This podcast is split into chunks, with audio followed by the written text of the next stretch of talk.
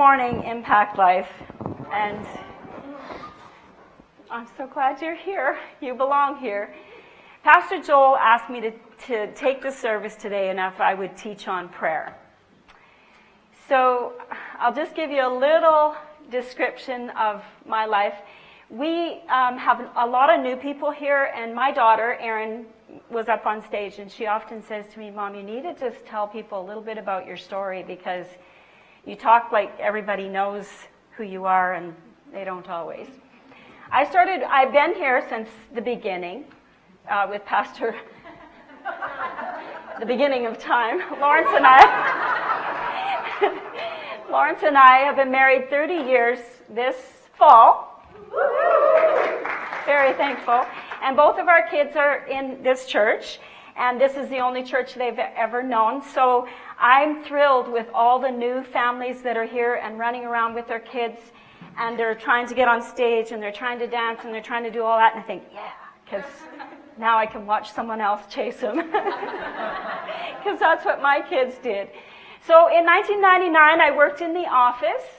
That was before it became complicated. Um, you know, we didn't have debit, or it was just like so easy and minimal. And it, now we have Mr. Barry who takes care of all that. And uh, from about the year 2000 on, um, they asked me if I would oversee the prayer department and lead prayer on Tuesdays.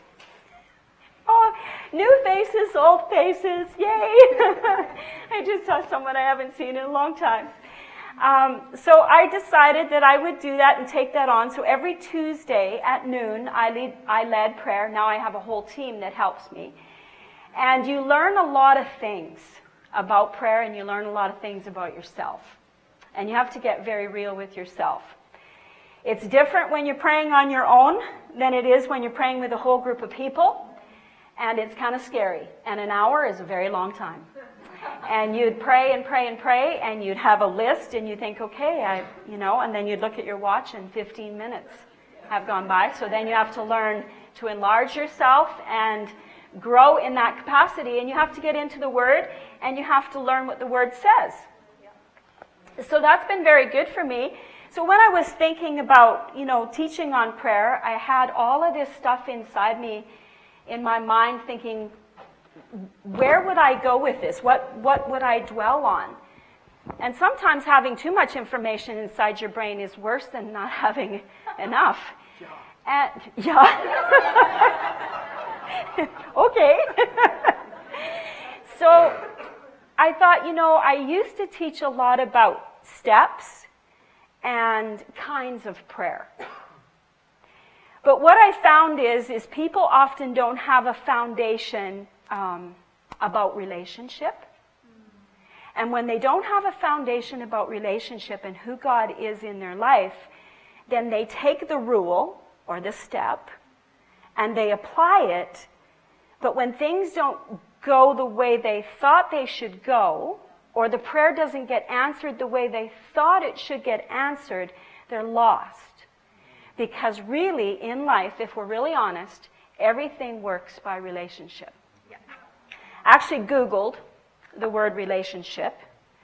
Like, I, I, I just, I, Pastor Joel has helped me so much just preaching the Word of God so people get it. Very simple. You know, that's how my, my brain works. Very simple.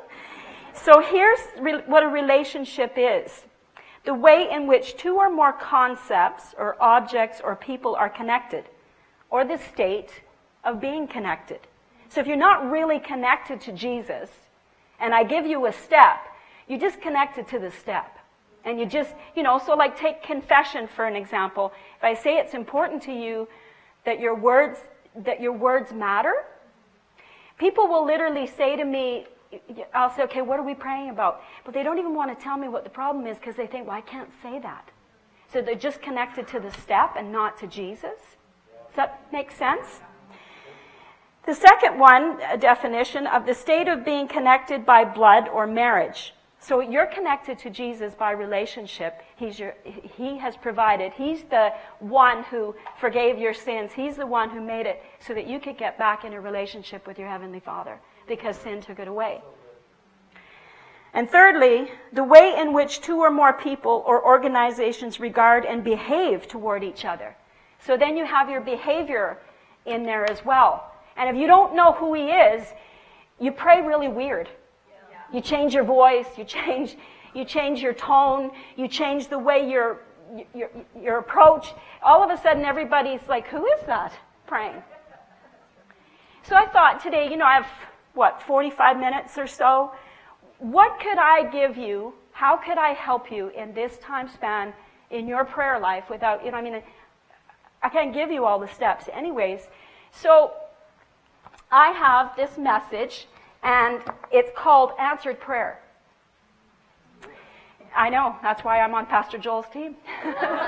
Because I have all these good ideas. I'm going to teach on prayer and then I'm going to, my title of my sermon is Answered Prayer. And they're not steps because I don't know your situation. And when, when you lead prayer for that many years, what, like 15, 18 years, and you're in that position and you're in the leadership, leadership position, people just think that you know everything about prayer, and so they'll come to you and they'll say, Can you pray about this? Can you pray about this? And I never mind that. But often, when I ask people about the situation, you only get maybe at best a third of the information that you need. So I never know the backstory. People have complicated lives and they often want me to pray about a certain thing, a certain way involving other people, and they want them to change.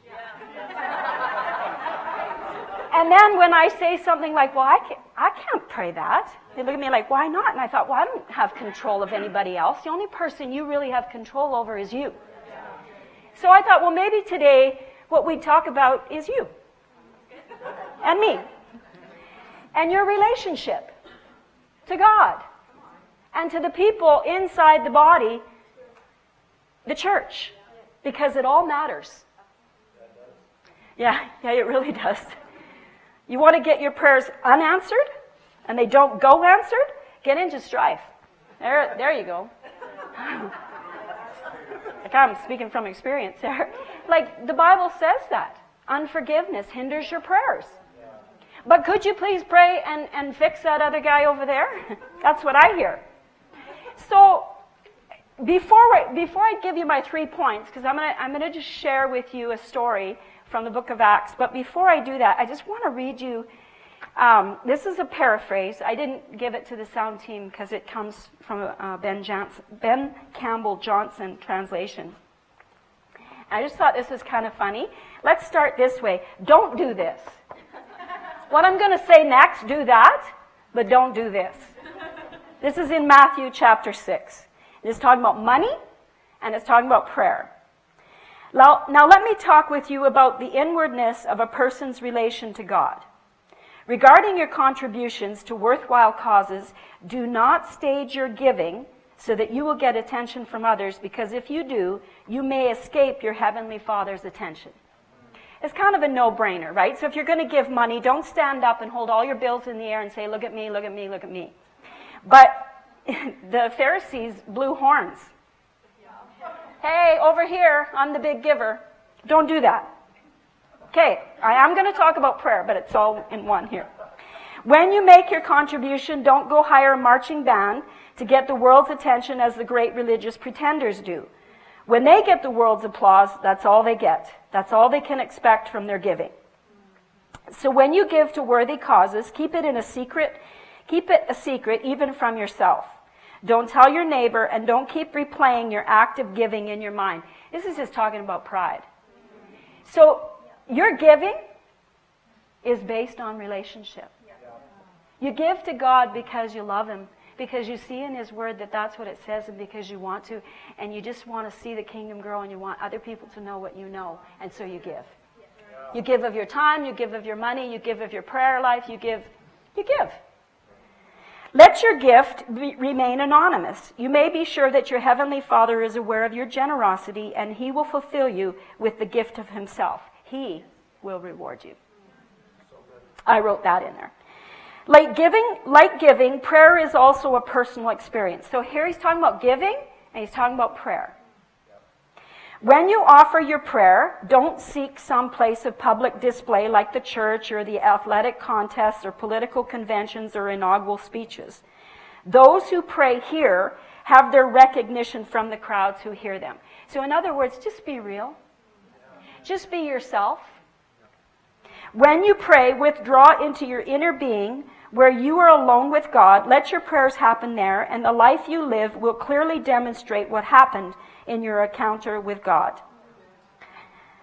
And, and here's one more thought. And when you offer prayers, there's no reason to be wordy, like the uninstructed. I think one translation, maybe it's King James, vain repetition. My prayers are wordy, not because my heart's wrong, but just because I'm wordy. I, like when I talk to God, it's like I, I, I even annoy myself because I'm trying to ex- explain to Him what I meant. Uh, well, that's really not what I meant. And I'm like, like but He, he likes me. so He's okay with that, and it's just Him and me, so it doesn't really matter. But if you're going to be in a crowd and you want to impress somebody, don't do it by like, whoa, watch this. Prayer is not just words, but also attitudes and awareness. So a lot of words do, ne- do not necessarily mean a lot of prayer. I emphasize to you that God is aware of you before you are aware of Him. Isn't that nice? In other words, He knows what you need. And He knows what you need before you utter a single word. So why bother? Why do you pray? Well, it says to pray in the Bible. Pray without ceasing. It's all about relationship. And God wants you. He redeemed you. He rescued you. He loves you. And then when you got saved, He didn't stop loving you and wanting to help you. I used to think that. I thought, okay, now God's moved on to the next guy and I'm standing here. Well, what about me? Now God's left me? No. So everything from this moment on that you realize you, you can pray about everything in your whole life and talk to God about it. But because people don't know who God is, they don't because they're scared. They either think, well, I don't know about you, but a lot of churches, they think that God's mad at them, or he's displeased with them, or he's unconcerned with them. He's concerned about someone else and not them, or they just flat out don't know what God wants for them. And they'll pray prayers like, well, if it be your will. You know, you can literally find out what the will of God is. Who's been teaching this? Get rooted. Pastor Joel, get rooted, get rooted, get rooted. Why? So that you know how to pray. You know what to say. You know what you can believe for. You know what God wants for you. Here's some questions. Does, does God want you well? Yes or no? Does he want you filled with the Holy Spirit and speaking in tongues? Does he want you to have money? You know, oh, this is such a, this is great. This is a great church. But you know, there's a great deal of people in the world who don't know. In churches who don't know. So they pray, well, uh, God, you know, if, um, I really wish, hope that you'd help me. It's not based on anything concrete. And although God hears you and concerned about you, and He may even bring people into your life to provide you answers, those prayers, those particular prayers, will go unanswered because they're not founded in anything concrete. So the, the, the, the you know, Lawrence, uh, I practiced this sermon on Lawrence. I, I love you. I seriously love you. And he said to me, Sheila, what do you want them to know? When you're all done, like preaching? I said, I, I just want them to know that it's all about relationship and just you can go to God about anything and it's not rules. Although in the Bible there are rules. You know, like if, if example would be like if you're in unforgiveness, you'll have trouble, but God will help you out. He'll show you how to get out. So he's good. So now that you know not, don't pray long winded prayers, don't blow horns and let everybody know what you're praying about. Now that you know what not to do, what, what should you do?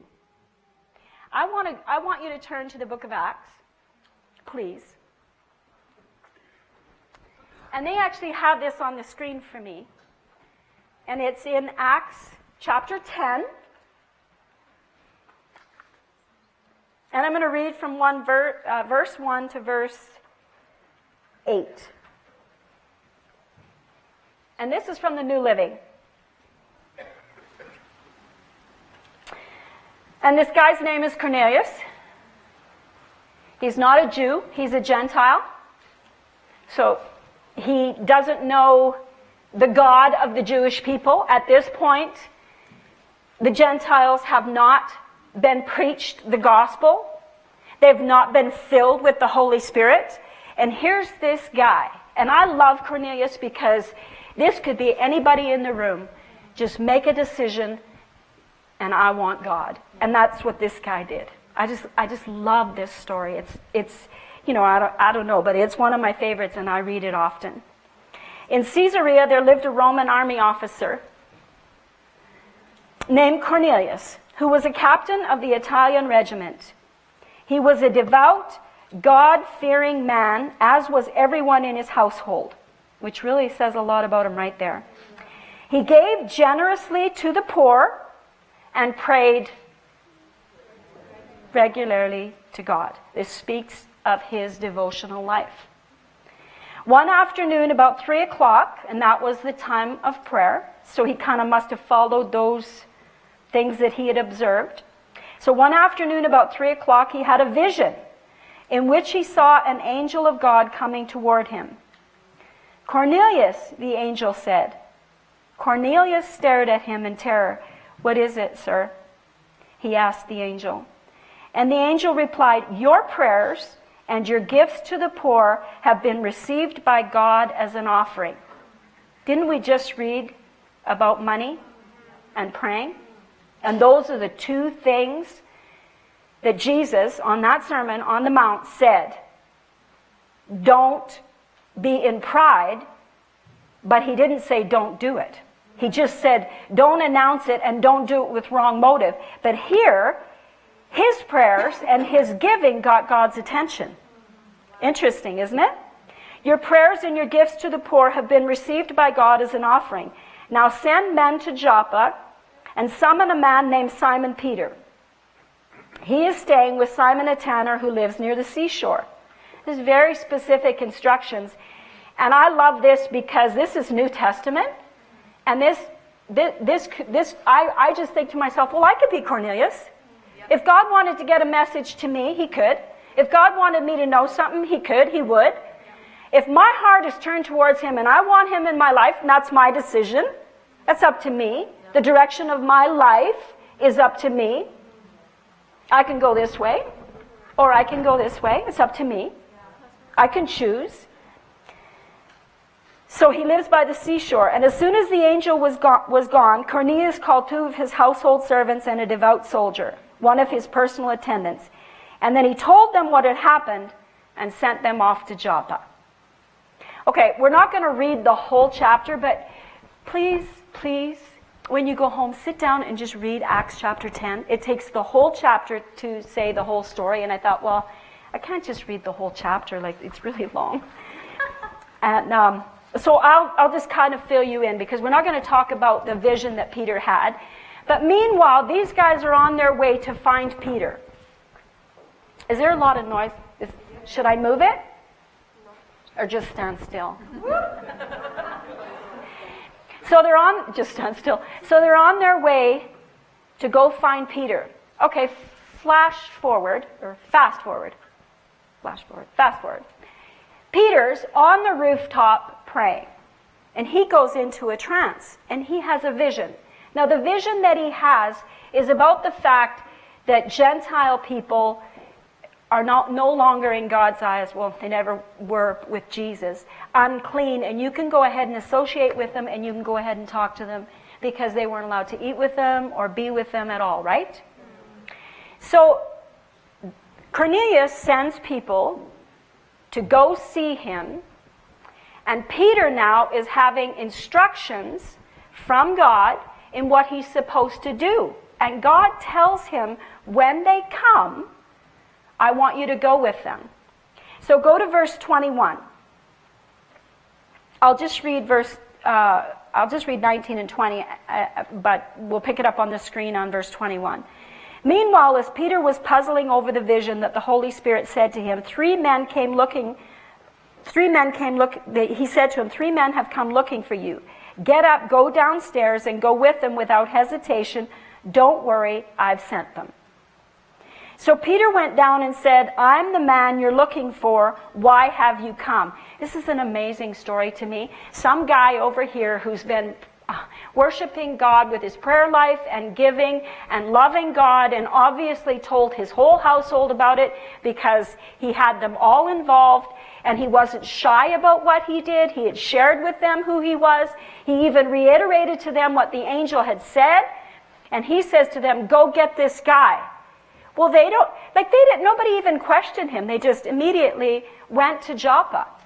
These guys don't even know each other. Peter is up on the rooftop, has a vision, and now everybody's life is about to change, which you and I can go to verse 30 and see the change. But you know what? When you're living life in real time, you don't get that luxury. You know, you're in the middle of a mess and you're in the middle of a situation and God instructs you and gives you information. You, you can't go to verse 30. You literally have to go, okay, I better trust God.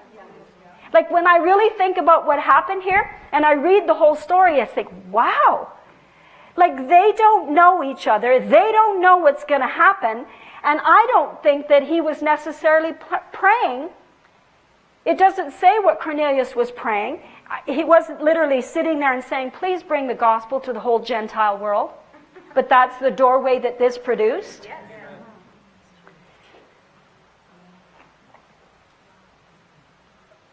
So, verse 24. Oh, no, I, I, um, I don't even know if I read verse 22. Pardon me. I'm going to read it again. They said, We were sent by Cornelius, a Roman officer. He is a devout and God fearing man, well respected by all the Jews. A holy angel instructed him to summon you to his house so that he can hear your message. You know, when you think about this, if God instructed you this and you don't know this guy and you show up on his doorstep and then you say, Well, I saw an angel and the angel said to come get you, and you don't know that that guy's had a vision and that he knows that you're coming, like, like that's scary. But I like it because it could happen. Like God gives us instructions all the time. I want you to go start a church. I want you to go start a business. Well, I don't know. I don't know. Will there be people there? Will they buy what I have? Where will I open my store? What will I do? And the Holy Spirit speaks to you and says, No, I told you to move to that city. And I told you to do this. So Peter invited the men to stay for the night, which I don't think was acceptable either because they weren't Jews. The next day he went with them, accompanied by some of the brothers from Joppa. And they arrived in Caesarea the following day. Cornelius was waiting for them and had called together his relatives and close friends, which really speaks about who he was too, because he went and got all of the other people and said, "Come, this man's good." Like, like you don't even know, know what the guy's going to say to you, but here you are in faith, believing. And I, not only that, but I don't know what he's going to say. I'm not even for sure that he's coming. But guess what? I'm going to call. Come on over sit in my living room while we wait for the guy to show up and tell us what God, what message is from God. I'm like, wow, this is New Testament people. Yeah, like this is really cool. So I have points, three points here. They're not steps, but they're points about answered prayer. And the very first one, prayer and seeking God brings something to you brings something to you. Now, I don't know what Cornelius was praying about, but he got more. He got more than what he asked for. He got something not only for himself, but he got something for everybody that came because he believed God, loved God, and made time for God. He had a relationship with God. It wasn't just based on rules. So, you know, there's a great deal of people in the Christian world who don't even have a devotional time every day. I, I, don't, I don't know what you do with your time, but I know for myself, discipline, let's just say it, let's say the word discipline. discipline Discipline. Okay, let's all go to the gym. We'll start in January. and we last three weeks. Discipline. What you do daily matters. It matters a lot. And when people hear a, a, a, a, speech like this, a sermon like this, they think, okay, well, I, you know, I don't have any, I, I, I haven't been doing this, so now tomorrow morning I'm going to get up and I'm going to do an hour. You know, change doesn't have to be that. If you change one small thing in your day and do it every day, every day, like let's say 10 minutes. Remember when Pastor Joel said 10, 10, 10? We did we read 10, we pray 10, and we listen 10. I couldn't remember what the other one was. I do my I do my own. But when he when he taught us that 10 minutes every day, let's say you did 10 minutes every day, at the end of every week you would have prayed an hour and 10 minutes. That's a lot. What if you invested that much time in a relationship every week? You know, there's, there's spouses that sometimes don't even take that much time for each other. Date night happens what? Once every two weeks, once a month, depending on how long you've been married. or you can, or you can make it within your time frame. Like still one of my, on your daily time frame, one of my favorite things to do is have coffee with Lawrence when he comes home from when working away. Is just have coffee in the morning and just talk. Our niece is living with us right now, and last night we were all sitting around just sharing stories, and she was asking him questions because it's his brother's girl, and so she knows some things from, um, you know, the stories that he shared. But she was asking Uncle, "What about this? And what about this?" And he shared a story that I've never heard. And I thought, wow, 30, 30 years I hadn't heard that one. Isn't that cool? But if you never take time for somebody, so think about human beings. You know, we want relationships to change. You want your marriage to change? Well, what are you doing different than you did last year? Because actually, if you want different results, you have to do something different. you want a different relationship with, with the people around you? I know I'm, I'm probably known in this church as, oh, that's the lady who say to you, get on a team or get involved with a connect group. You know, I don't say those things because I desperately need your help. Although that is a true statement, the church, of course, of course the church needs your help. But it's more about you. If you don't get connected to something or someone inside this church, you'll be alone and the devil has more opportunity to hammer at you than if you're connected to somebody. And the last time that I prayed about something and believed God for something, I didn't open the front door to have God standing there and say, Here, you've been praying for money, and I thought I'd bring you some. He uses people. And if you don't attach yourself to other people, how's God going to get answers to you? And not only that, but maybe God needs to use you to get answers to someone else. And if you won't attach yourself to someone else, then He can't use you because you're at home watching church by yourself, alone in your bedroom. You're not you, of course. but you know what I mean? Like you have to be connected.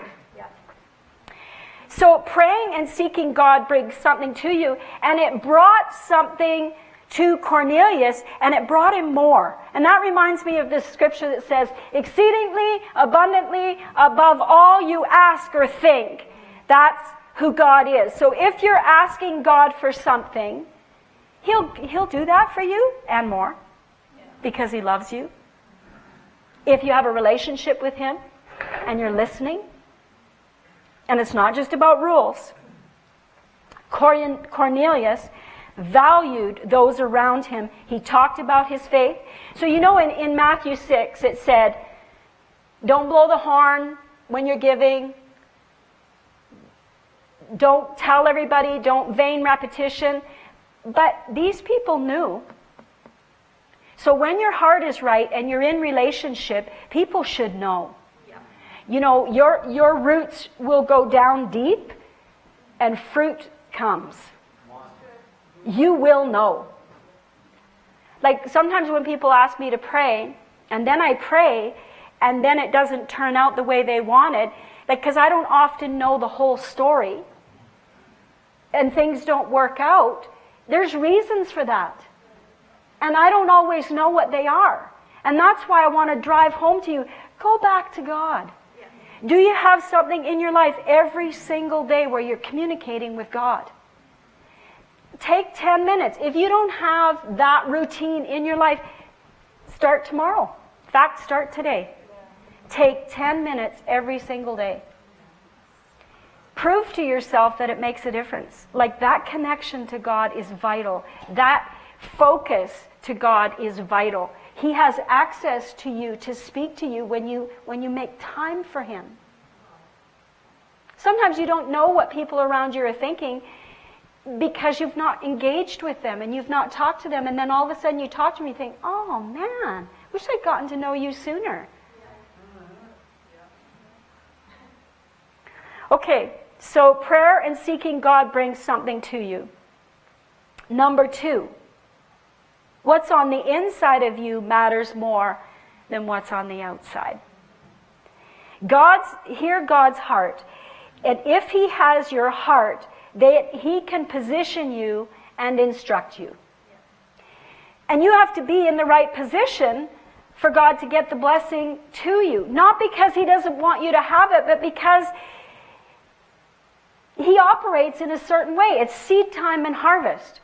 You know, on Saturday, we could hear really loud music in the in the morning, and I thought, oh, what's going on? Oh yeah, the pancake breakfast I think was happening in um, in the Bay parking lot. At least I think that's what it was for Westerner days. Something was going on, but I didn't get any pancakes.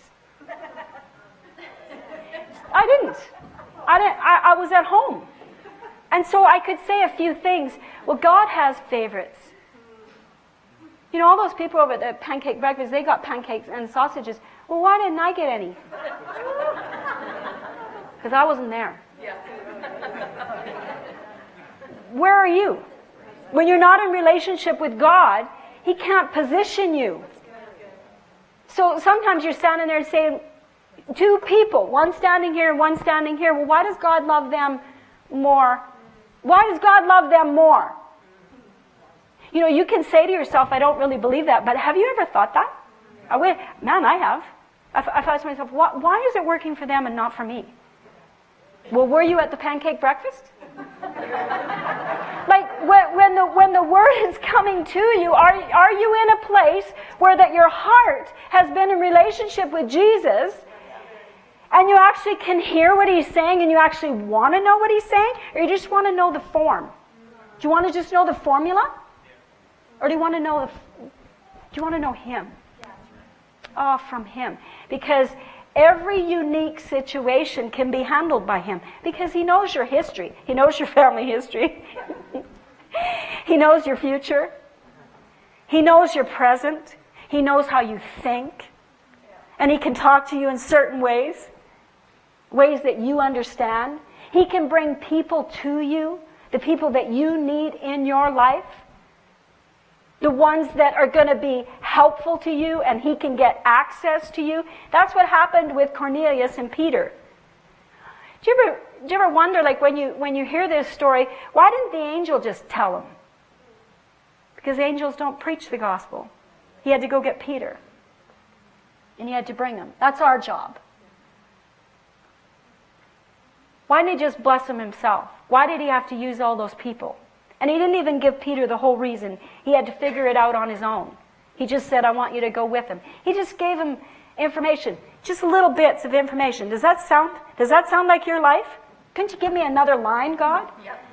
Well, then you wouldn't need faith, would you? I want you to go to Bible school. All you impact you people. That's what I heard, right? God told me to go to Bible school. I don't know why. Well, step step two's coming. Yeah. God tells you what to do because He has, a, he has you in mind to, to bless you in a bigger way. I'll, I'll just give you a, a, story about my own life and, and God impacting with more. When we first started coming to this church, you know, we were um, newly married, our kids were really young, and I didn't grow up in a Christian home both my parents, my biological parents, have now passed on and um, they're both in heaven. But I didn't grow up knowing the gospel. I got saved when I was 17. And so I started going to church uh, uh, on my own. And so I wanted a home. Like not just a structure. I, I wanted that too. I wanted, I wanted, I wanted to get out of the apartment with two kids and one, two, two bedrooms and stuff piled high. I wanted out of there. But I wanted more than that. And I would go to my vehicle often, and I would see on a Sunday families going off. It just looked so lovely to me. And my husband worked away, so I would take my babies home, and sometimes I would even murmur and say, Well, I don't even know why I bother going to church because all I do is sit in the nursery. but you're not building for that. You're building as this is who we are and this is what we do. I'm all, okay, this is meddling, but I'm a grandma now and I don't care. I'm all for extra curricular activities like soccer and dance and baseball and karate and football and all of those things. I think, I think they're invaluable skill sets, but they're not a replacement for the church. Oh man, I, ah, I just, I have to say that because don't feel bad that you have a schedule and you have to take your kids all those places, but you have to connect them inside the church and not because it's a rule, but because you're the church. You're the family of God, and this is where they need to be making connections and relationships. Will you ever miss a Sunday? Yes, of course. Don't be condemned, but don't replace the church. Because when your kids get to be teenagers, and you have to say, No, you're coming to church and when they get to be adults and you're no longer there, in their mind they'll think, well, it never mattered. Right? Because you lived like that. You lived like it didn't matter. That's all the meddling I'll do there. But I, I just, I, you know, as I get older, I see people do things. And then I have to watch it play out. And it, it's, it's hard on them and it's hard on the whole home. And I think, um, I want to help you so bad. Please don't do that.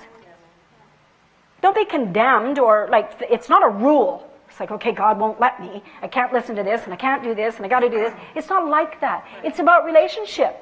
I had to literally go to God at times because I had one ch- child who was so involved in everything, and I had to say, what, what, how do I accommodate this?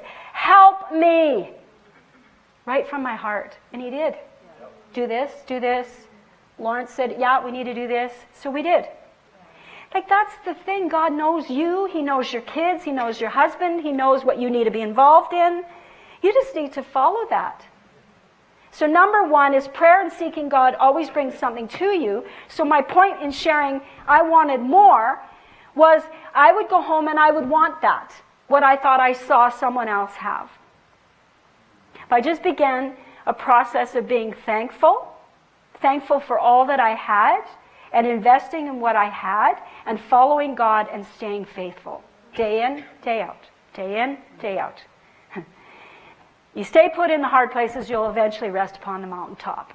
That's what, that's what they, famous line from my Bible school years. Just stay put. Do what God told you to do. Payday comes, doesn't come every Friday, but it comes. Payday comes. And I was meditating on it the other day, and I thought, we've lived in the same house for 26 years. Yeah, 26 years.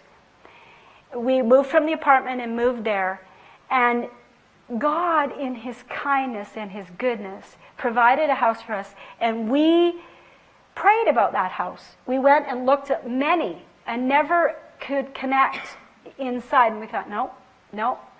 Actually, Lawrence, coincidentally, which is not coincidence, but found the ad in the newspaper, because that's what we had at the time a newspaper. We went there and we saw the, the property, and as soon as we stepped in uh, on the, in the, on the grass to the home that we now live in, we just knew that this is the place we're supposed to be. I could not ask for better neighbors. That they are amazing people. Amazing. The location is fantastic. I didn't know who would live there or who lived there at the time, but they provided my son with all the things that he would need while growing up. And they took care of Aaron. Aaron was, was always playing with them, and they'd always like, no, Aaron can play. Because she was always little. But I just think, I just think about how God provided more than what I asked for. I asked for a home. He gave me a life. Like he gave me a life. And even to this day, the people that live beside us, uh, my neighbor, this is what my neighbor did. Our fence was in need of repair. And you know, you kind of when you know the people next to you, and you think, do you want to? We have this conversation. Do you want to pay for it this year? Or, oh, we can get one more year out of it. Can't we get one more year out of it? and they're okay with that, and we're okay with that. So hey, but it literally fell over. Lawrence was away working, and my neighbor just fixed it. He just one day I, I, I came out and I said, "What are you doing?" And he said, "Well, I'm I'm, I'm just fixing the fence." So then we took them out for dinner because we couldn't physically help them but I painted it, and he put a gate in it, the latch, so that whenever we want, we can, when they're out at the fire pit, we can just open the gate and go see him. Who gets that? It is wonderful. Like, do you ever hear people like they're fighting about their fence with their neighbor? I hear those stories all the time. I've, I've been so blessed in that neighborhood and, and with the provision that God gave us. He gave that to me. Exceedingly abundantly above all I could ask or think.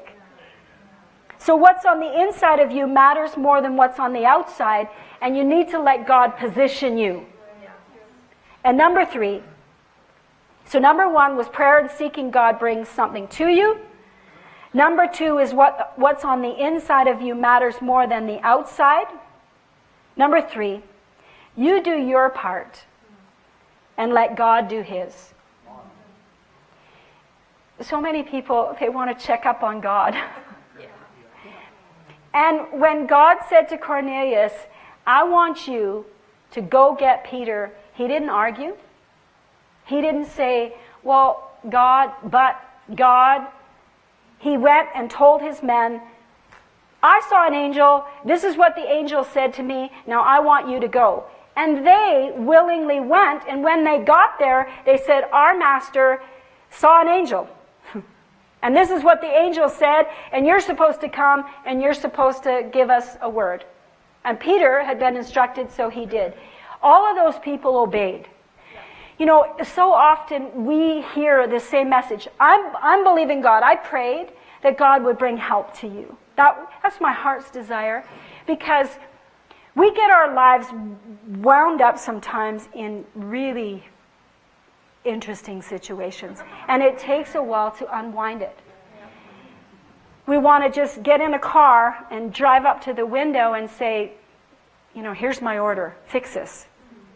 And it doesn't work that way because, because we've, we've taken steps to twist ourselves into all kinds of things because we weren't listening. So now, like Pastor Joel said, the word comes to you in seed form. So seed form has been coming to some of us for week after week after week after week, and we still don't do what God has said. Why is that? Because we're human, stupid humans. I don't know. but isn't it amazing that when you say, Oh, sorry, Lord, will you help me? Yeah. He doesn't get annoyed with you. He just positions you. And then he'll say to you the same statement that he's been saying to you over and over and over again. Would you please go here? Would you please do this? Would you please? Do you know what I'm saying? I told you to get involved there.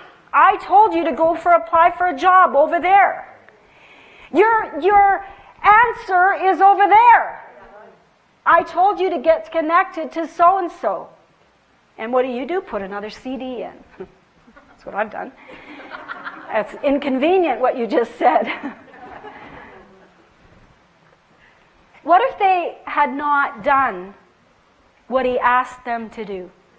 He'd been praying and giving.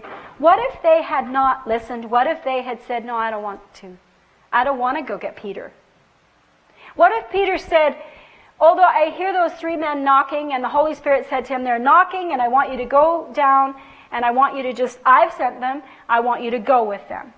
What if Peter said, No, I don't want to? Or what if he would have said, Well, I'm a Jew?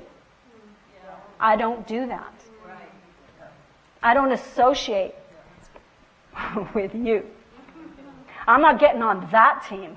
I don't do that. I've had to eat a few of those words.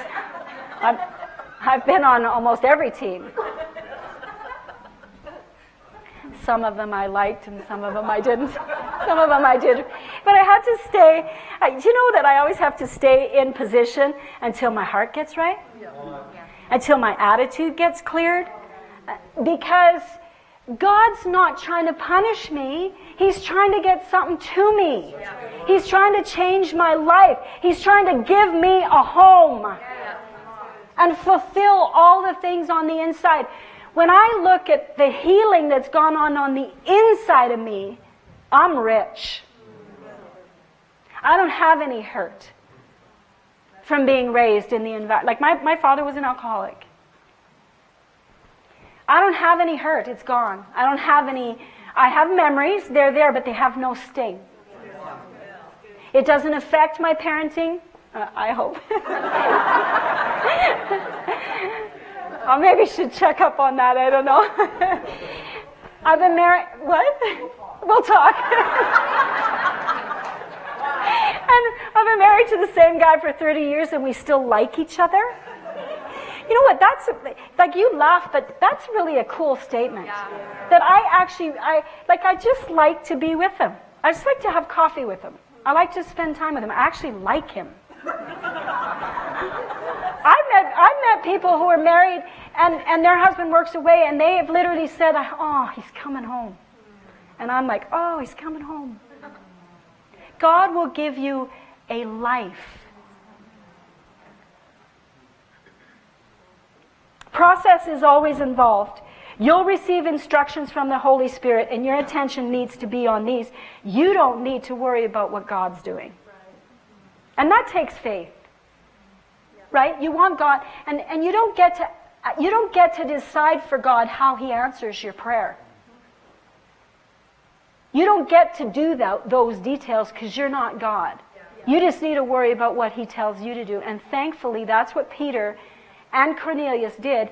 And he brought the gospel to all of those people and literally, literally, literally, I should say literally,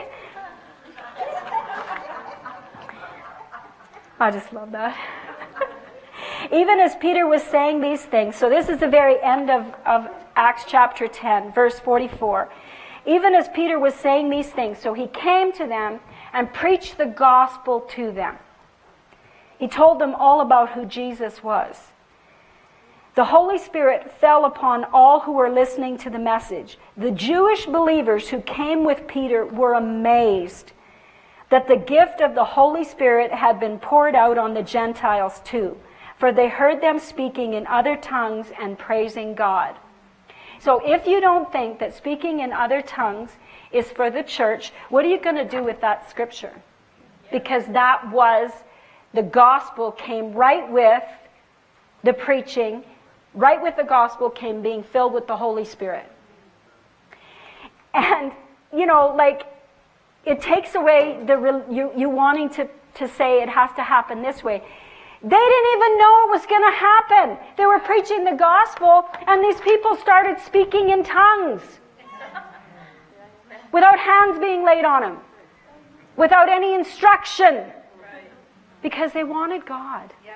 They were sitting there and they were waiting, and they just wanted it, and they believed God.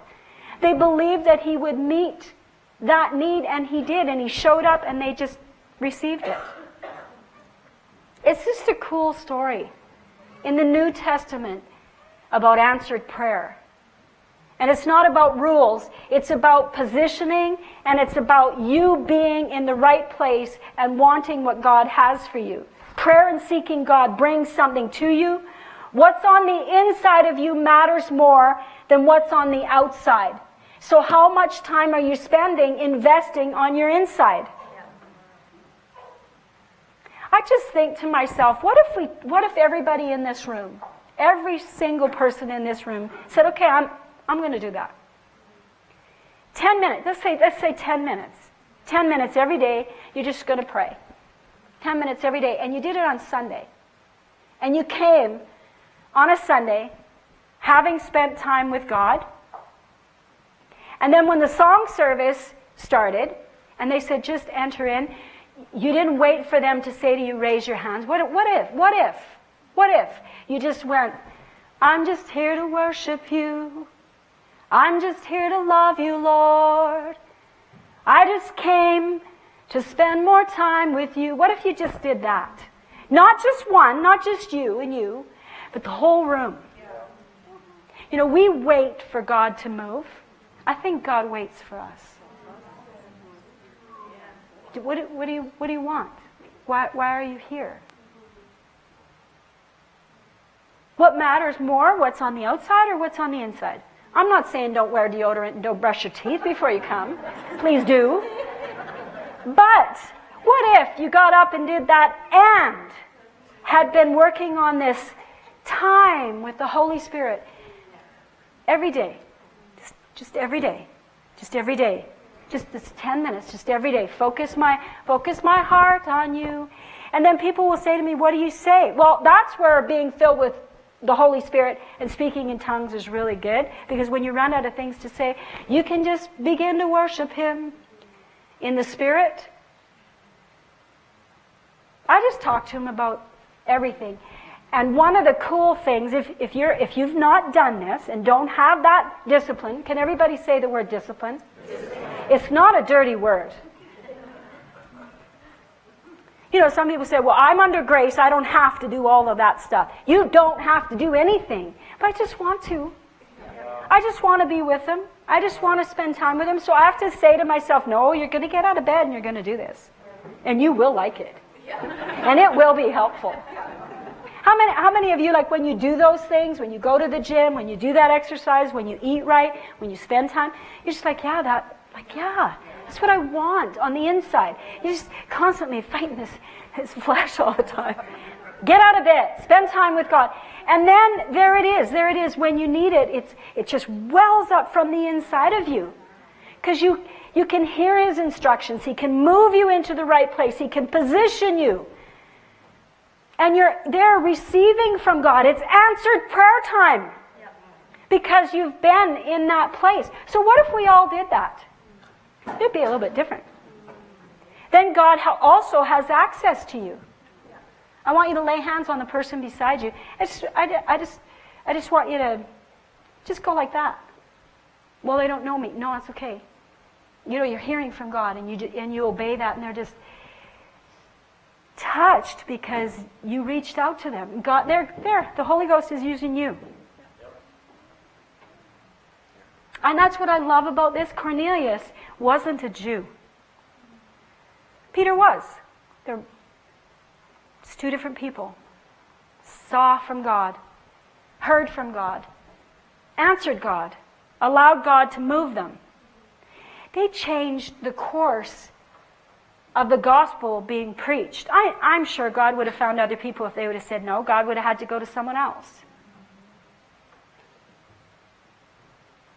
And it still would have happened. But it wouldn't have been their, their name in the book. You know, it wouldn't have been you used by God. Answered prayer. Everybody in this room wants answered prayer. It starts with relationship, not rules. So start there. Pick your time. Pick your pick how you want to do it. And the other key to that little time is to be thankful. There's a lot of things that we pray about in our day to day lives that God already says we can have. We're so busy asking Him, Will you bless me? Yes, I did. I sent Jesus. Can I have this? Yes, you can. I said I'd take care of your every need. We just ask Him for things that He's already provided. So a lot of our prayer time could just be worshiping Him and thanking Him. We should not be at a loss When, if I said to you, stand up right now and thank God for five things, we should not be at a loss to think, oh, uh, what, could I, what could I thank Him for? It should just be like, we do this often in prayer on Tuesday. Thank God for five things. And then when we get to five, thank Him for five more. It's amazing how that will keep you out of negativity and will make you really aware of, like, I, I can remember, like in the summer, was it, was it, no, it was in the winter, my windshield wiper broke. It got full of ice and I wasn't very gentle in how I tried to get it off there and I broke it. you know, and we did the old farmer thing and wrapped a tea towel around it, duct tape it till I could get my son to help me put a new one on. And I came to Tuesday prayer and said, Thank you for windshield wipers and whoever invented them. Like, thank you, thank you. Thank you that we live in Canada. Thank you that I have a good church. Thank you that every week we come to church and the word is good. Thank you that we have an amazing praise and worship team. Thank you that I have friends in this church. Thank you that I have opportunities in this church. Thank you that I live in Alberta and I don't need to be full of fear about sharing the gospel. Thank you for the Holy Spirit. Thank you for the people that I get to worship with. Thank you that we, I'm not going to be mad that there's no crepes. Thank you that there's donuts. there's donuts in the Connect Lounge. Is that funny? Thank you that there's coffee and there's tea. Thank you that there's people working back there. Thank you that when I arrived here, I have a wonderful sound team who took care of me. And then Randy got concerned, I think, that I'd run out of battery, and far be it from me to run out of battery.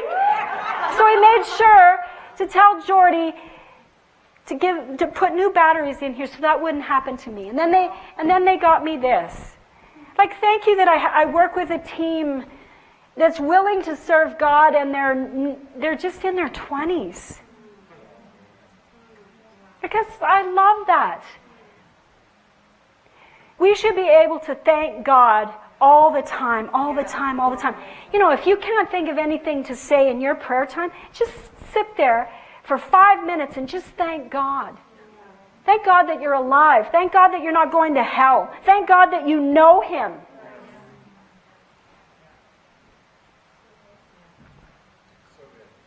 I'm just listening. I just have to listen now for a moment because, like, I preach this thing inside my head over and over, and it never comes out the way you plan it. But I just, I just wanted to be helpful to you today. So I'm just thinking. Let's just talk for a moment. What's the last instruction that you actually know that God gave you to do that you're not doing something with? Let's just talk about that for a moment. Make a decision. Okay, you know what? I'm just flat out going to do it. You, you want change, right? You do know that if you don't change something, nothing will change. Do you realize that? Like that is one of you laugh, but that is a, a revelation that God gave me about four years ago. If nothing changes, nothing changes. Oh. Like you really are a big player in what happens in your life. You just keep doing the same thing you're doing, you'll get the same thing you got.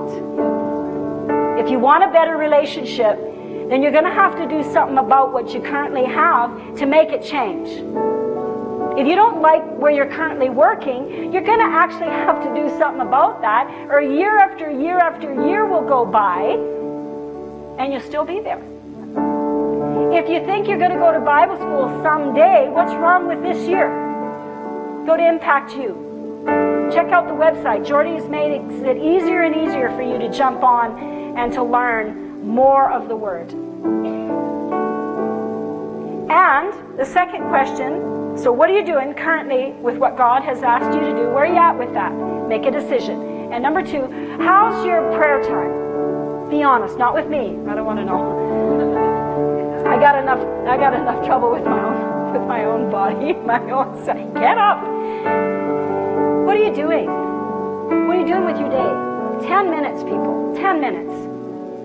I know. I know we're busy. 10 minutes every day. Clock in, clock in, clock in, clock in. Spend, spend a little bit of time. Find out what he says. Just get to know him. Praise him. Just worship him. Just be with him. Just spend a little time. Well, how's your devotional life? What are you doing with your day every day? Are, are, you, are, you, are you, do you have some communication? Things, you need answers. This is answered prayer here. He want he's just standing there every day, never changes his mind. And he's just there. He's just there at any time. And I, I have my own devotional time that I do daily, and every once in a while I get off the rails, but I don't get condemned. I just don't stay there. I just immediately get right back. Just think, oh, yeah, you're still here, God. You're still here. And I just pick right back up and I just raise my hands. You know, what I'd really like to do, but I'm kind of scared. I'm not going to call y'all up here or anything, don't freak out. But what I'd really like to do is have everybody stand, and I just would like to spend a few minutes thanking Him. And when, when we do that in our prayer time on Tuesdays, I say to people, don't let my thanks be your thanks. Come up with your own thanks so I'm gonna, uh, uh, Aaron's playing. Let's just stand if, you, if you're comfortable.